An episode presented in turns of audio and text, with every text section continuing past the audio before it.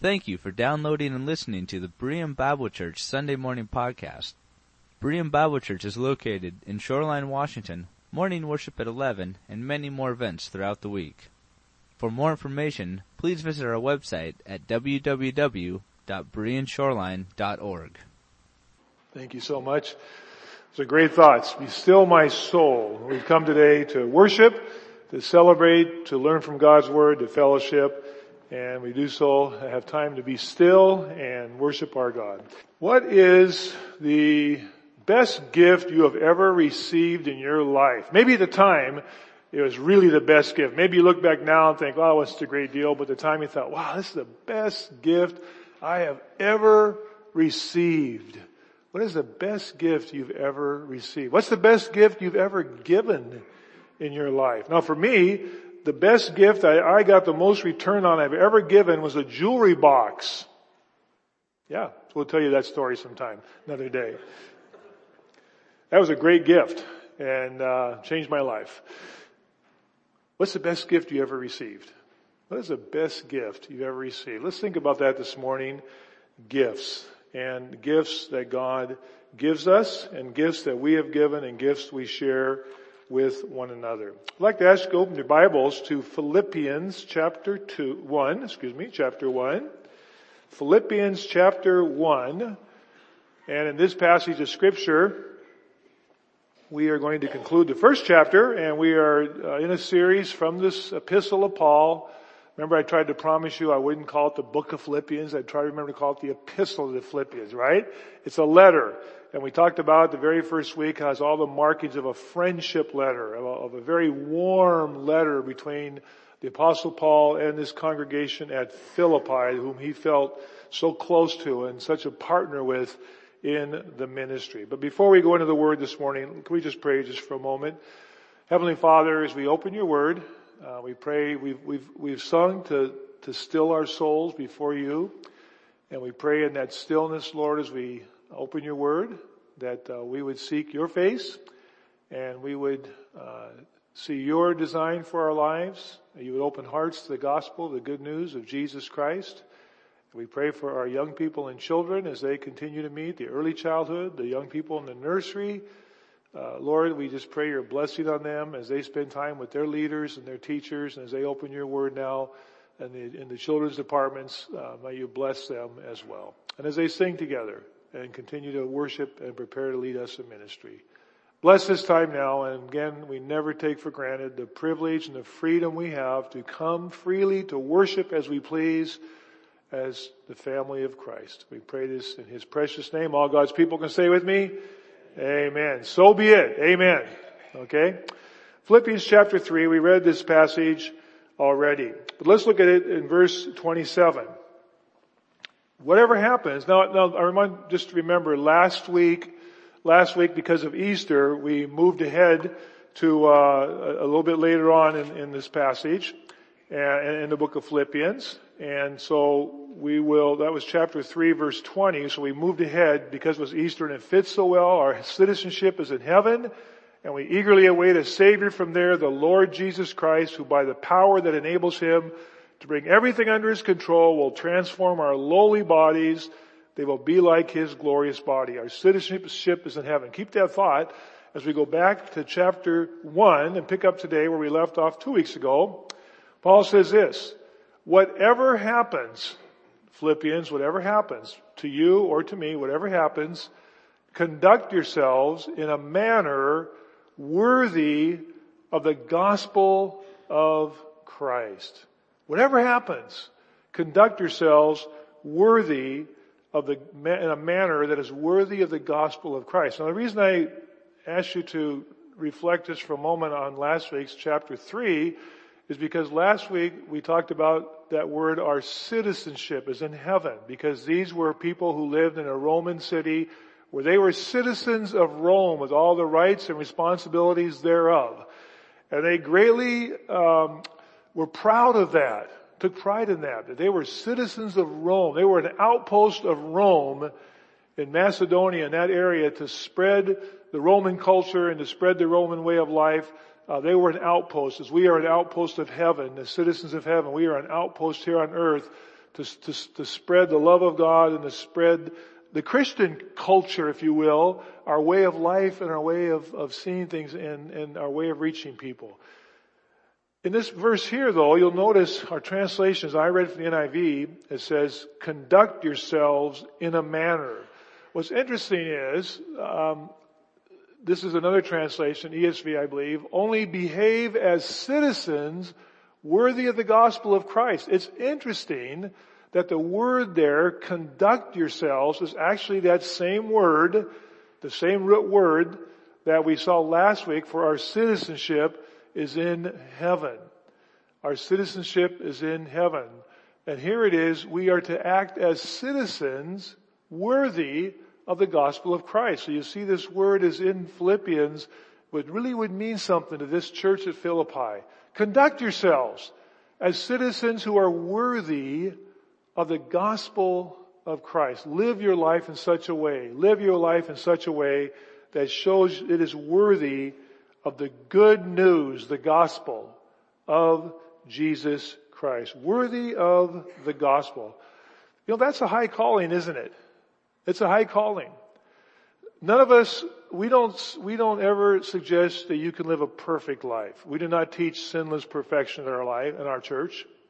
But we do, we do teach it is possible to live a lifestyle that is worthy of the gospel, a lifestyle that reflects that we live who we are. This is reasonable and uh, this is something that God through His Holy Spirit enables us to do.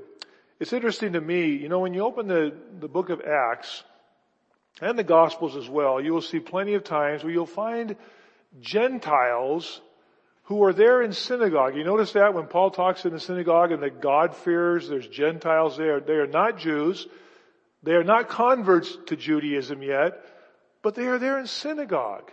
Why are they there in synagogue? You'd, you'd have to really, I mean, if, if you could just appreciate the cultural difference between Judaism in the first century and the Greek pagan culture that surrounded them. I mean, it was stark. It was stark. That was a culture where, much like today, where there was so much hedonism, where uh, sexual promiscuity and sexual norm and family norms were, were, were so different than what the Jews practiced and what they believed. And it's interesting, many, many Bible scholars, uh, Jewish scholars, uh, historians believe that it was the high ethical standards in Judaism that attracted these people. There were those in that society that were attracted to the fact that, that the Jews had this high ethical norms of family life, of how they treated one another, how they lived in community, um, and, and reflected that. And people were attracted to that. And, and I think that, you know, could we say the same thing in our culture today? Oftentimes we look at our culture today and, and we notice the differences between um, family values and the, and the norm of scripture and the way we are to love and have compassion, the way we are to be honest, the way we are to treat people. We look at all these things and sometimes all we see is opposition. But is it possible is it possible that as we live this way, that this will be attractive to people? That people will look at this and say, um, you know, as we, one of our leaders at our pastors conference this week talked about to, to be prepared to give an answer to any person that asks of you, that it's not just doctrinal, it's like, it's like in that context, why are you living this way? Why do you treat people this way? Why, why is your family this way? Why do you hold these high moral values? And Paul says, listen, we should, we should live in such a way as we are citizens worthy of the, of, of what God has given us and what God has called. If we are citizens of heaven, we should live lives here on earth that are worthy of the gospel of Jesus Christ. Boy, that's a high calling, isn't it? But not to be discouraged. Not to be discouraged because the Bible makes it plenty clear that the Holy Spirit is here to enable us not perfection, but to live a life pleasing to God. And that that is perfectly reasonable. The book of Romans addresses that many times about servanthood and slavery to the flesh and slavery to the spirit and being slaves of God. So Paul says, whatever happens to you, I want you to behave as citizens worthy of, of this place that you are called to, this, you know, the kingdom of God. Paul speaks freely, not the messianic kingdom on earth, but he talks freely about the kingdom of God. At the end of the book of Acts, he spent two years preaching and teaching the king. What is that? It's the overall, it's the overall kingdom of God to where, to where God dwells and to all those who serve Him and worship Him are to, to reflect those same standards and those same qualities. Live a life, friends, worthy. And we are here to, to preach and teach God's Word in its fullness. Live a life worthy.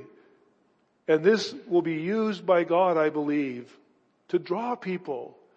Be prepared when someone asks you, why is that important to you? Why, why don't you cheat at work? Why won't you do what we're doing?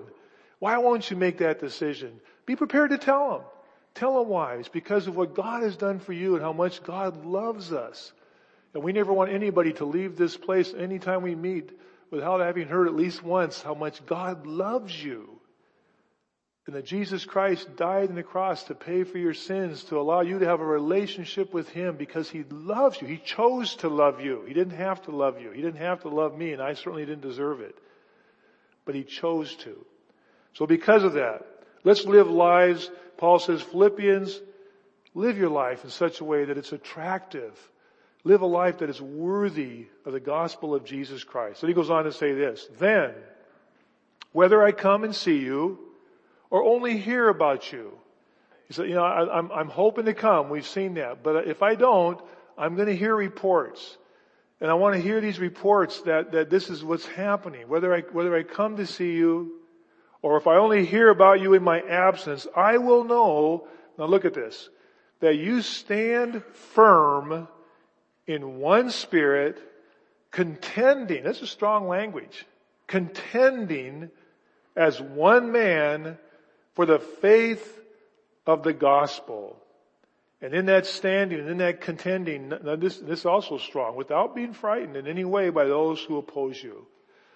The apostle Paul says, I want you to stand firm. You know, this, this idea of stand is, uh, is something that Paul speaks of often in his epistles. Stand, stand firm and put on the armor of God that you might be able to what? Stand in the day of opposition.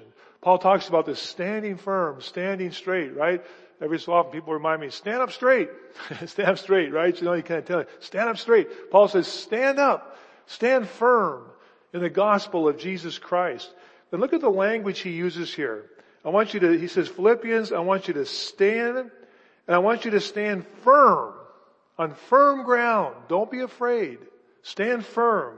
And in doing so, I want you to stand in one spirit, contending as one man for the faith of the gospel. This also is an interesting uh, translation of the Greek language here, because it, here, here really is probably a, a, a better translation they, you know, people say, well, it's better. Why don't you use that translation? well, that's because in any given week, any passage we're in, one translation might be a little more reflective of what I might think is a, is a good translation or not.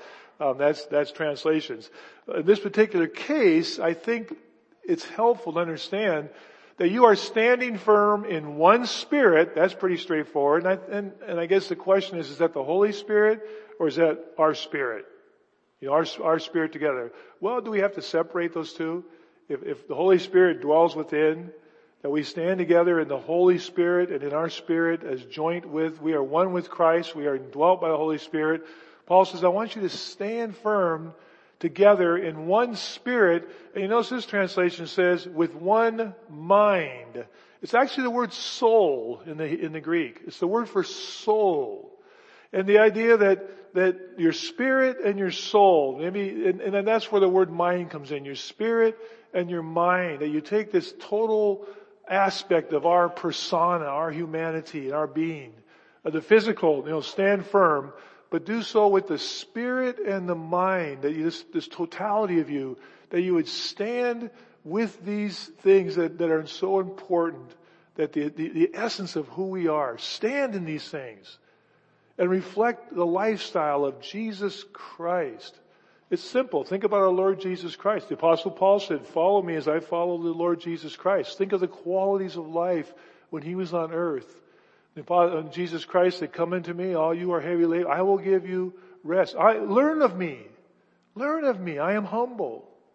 He came as the servant. He was the, he was the servant leader.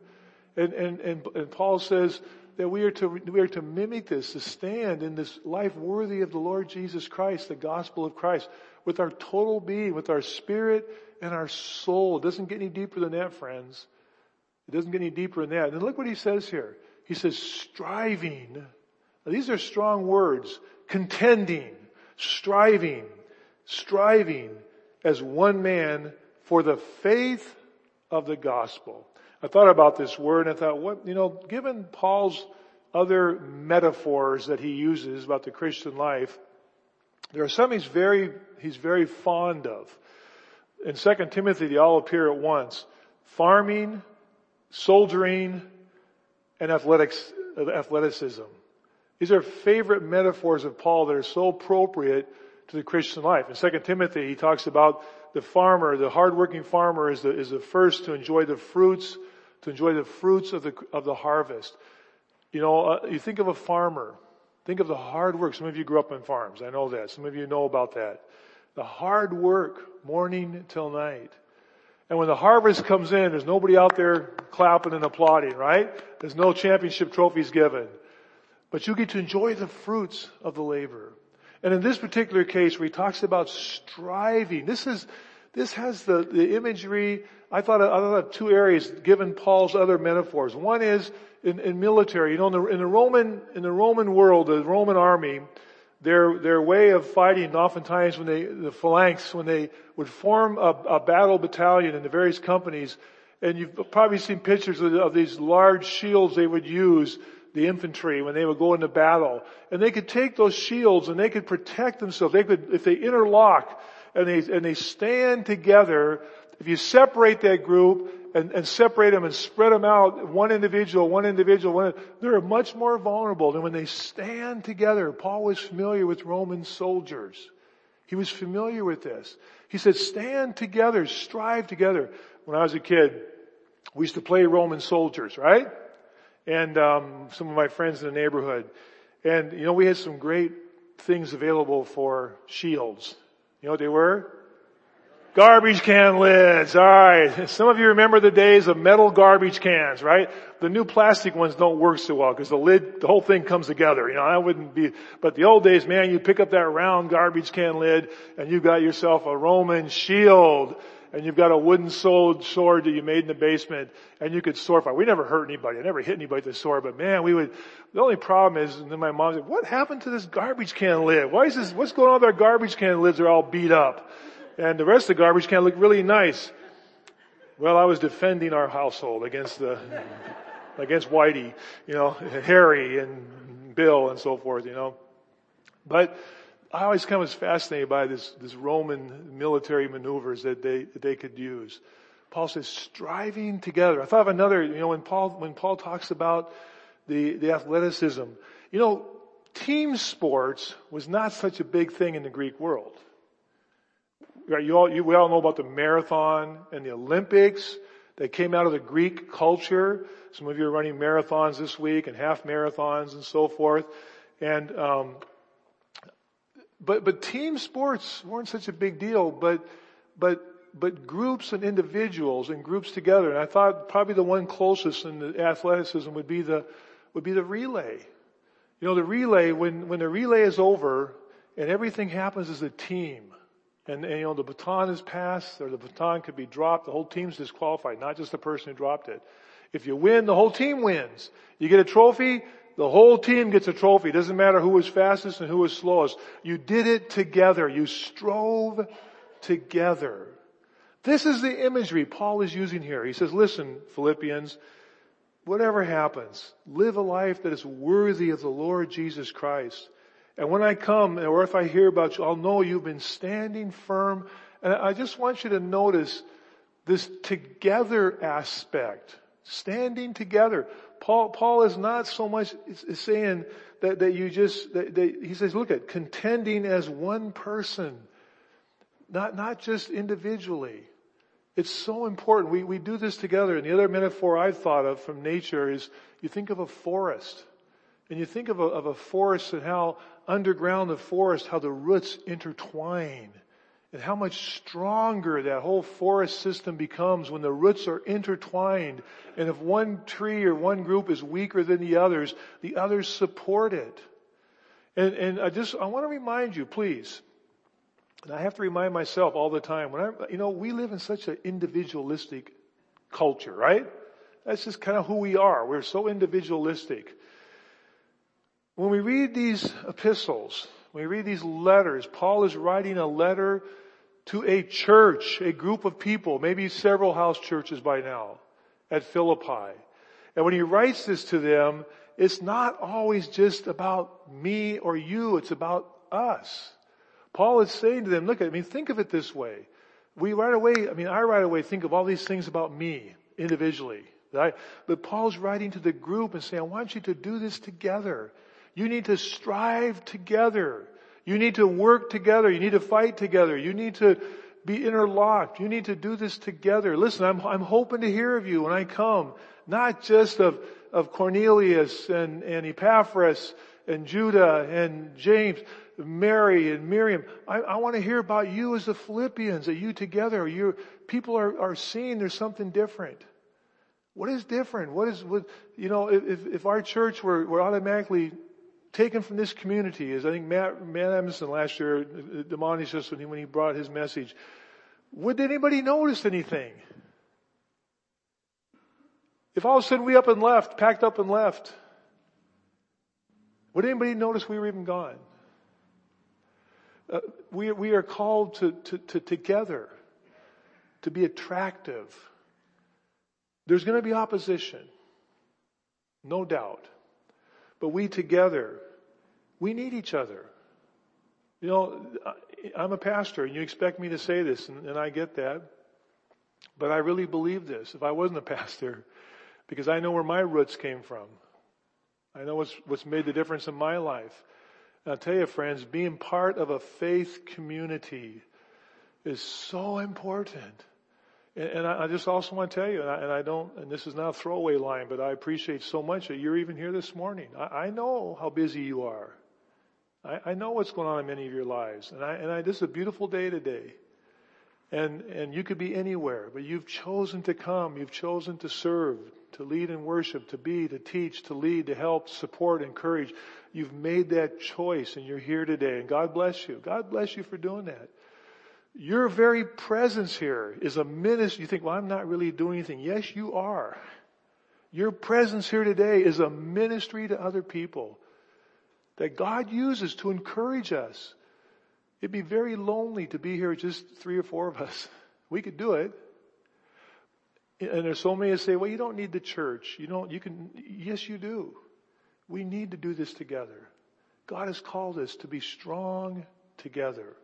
And this is what Paul is saying. And he says, don't be frightened. Then he goes on in verse 27, he says, don't, don't be frightened. Without being frightened, verse 28, without being startled, without being frightened in any way by those who oppose you, this is a sign to them that they will be destroyed, but you will be saved. Wow. Strong language. The Bible does talk about judgment. It talks about judgment and condemnation for rejecting the love of God that He so freely offers. Don't be surprised. Don't be surprised. But this should be a sign to you that you are on the family of God if, if you persevere these things and are faithful. It's interesting, this word startled, I don't know why, a couple of commentaries that are really good in the Greek language mention this. Uh, one, the one that's used by the Bible translators to other languages, made the point that this word is used in the Greek vocabulary to describe a horse that is suddenly startled. Some of you know something about that. Um, Bill, Bill, uh, Bill Weber one time was in our Greenwood parade a little cart and a horse, and the horse got startled, and there they go. They were gone. Parade was over for them. I don't know what spooked them. I don't know what happened. I remember being at the parade in uh, Levin in, in uh, Ellensburg one time at the rodeo parade, and man, one of those big wagons with about eight draft horses got startled. That's not a place you want to be. I can still remember as a kid watching that wagon going like this down the street as those horses were coming down this way. It was scary. And, and, this is what the word he, this is the word used here in the Greek language. Paul says, don't be frightened. Don't be startled. Hang in there. Have courage. Don't be startled by those who oppose you. This is a sign that they will be destroyed if they don't change, but you will be saved and that by God. Now notice, we're going to close this last verse, verse 29. This is so important. This is so important. And this is amazing. This has really, really struck me as I was reading this and studying this. For it has been granted to you on behalf of Jesus Christ. This is on behalf of the Lord Jesus Christ not only to believe on Him or in Him, but also to suffer for Him. What's interesting is, where my translation uses this term, it has been granted, it has been granted, it's the word gifted. It's the word root charis or charis. That is a root for grace, for joy, so it's a multifaceted word for thankfulness, for gift giving. Have you ever thought about that? That this is a gift of God? What is the best gift God gives us? Paul says here, you and I, Philippians, you as a church, we as a body, as a group, the believers here in this location, we have been gifted by God. It is a gift. It is not an obligation. It is not a happenstance. It is a gift of God that He has given us to believe on Him. Do you know that? You know that's a gift of God that you even can have faith and trust in Him? God took the initiative. You didn't. I didn't. God provided salvation. The Holy Spirit's the one who called me. I was in third grade, but God called me. The Holy Spirit called me God gave me the gift. God's enabled me. God has given us the gift to even believe. It's a gift of God that we even are here today proclaiming the name of Jesus Christ. Friends, that is a gift of God. It's a grace of God. That one is probably a little easier to understand, but the second one, it is a gift of God to suffer for Him. That is just as much a gift a grace of God as believing on Him. And I want you to notice first of all, as we conclude this, I want you to notice that we are here to suffer. It's a gift to suffer on His behalf. It is, it is similar to those who would serve, those who, those who serve in the military to, to defend their country. It's, it's, it's, they're doing it on behalf of their country. This is not primarily what we get out of it, but we are here to do it on behalf of Christ. That's why we shouldn't be afraid. We should not be intimidated. We should not be terrorized. We should not be frightened and startled by opposition. We should not only, we've read the passages Dan read to us earlier. Not only should we expect it, but we welcome it. That's counterintuitive. I'm not looking to suffer. I don't know about you, but I'm not looking to suffer. But when suffering comes our way in whatever form it takes, and it can take all sorts of ways, relationships, financial, physical, trouble with family, it can be all sorts of things. Whatever it is, remember friends, what do we, when all is said and done, when all is said and done, what is it? We gain more of our understanding of God. We gain more knowledge as Job did. Job said, I, I, I, I, it's all different now. I used to hear you, but now I see you. That's what he got out of it.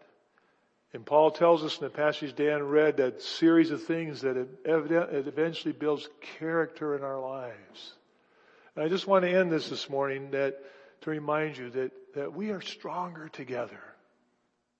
I am, I would be, I am so much stronger with you in my walk with the Lord Jesus Christ. My young people, my children, my grandchildren, your children, your grandchildren, these little ones, they, they are so much stronger together than just out on your own.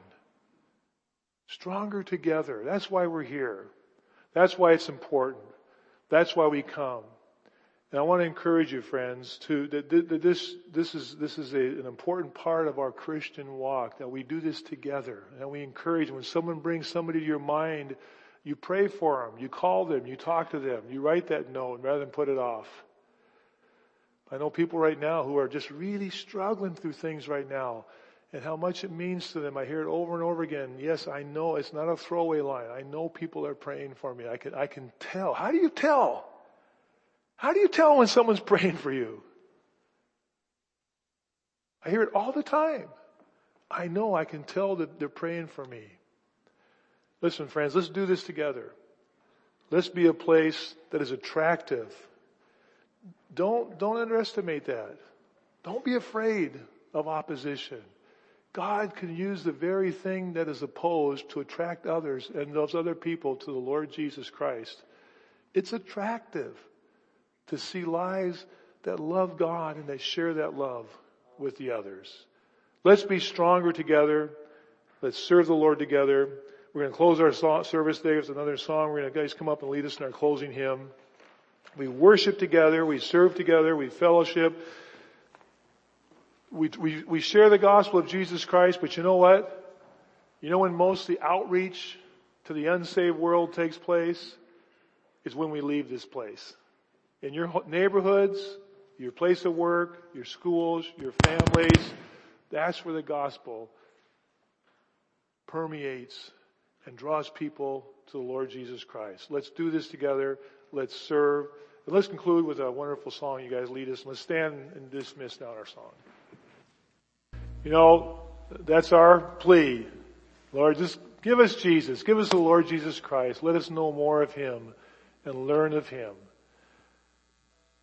And you know, I, I, I bet you anything, there's some junior high young people, some senior high young people, some college age students, some young adults, some middle adults and older adults. There's some carpenters and computer programmers and office workers food clerks, you name it, some neighbors, some relatives who you may not even realize, and I may not even realize, that are desperately asking someone, show me Jesus. Show me Jesus. Why not us? Why not? Why not you? Why not me? Why don't we show them the Lord Jesus Christ and let the Holy Spirit do His work? Heavenly Father, we thank you so much for the privilege of being part of your faith community. We thank you again for the privilege of having a place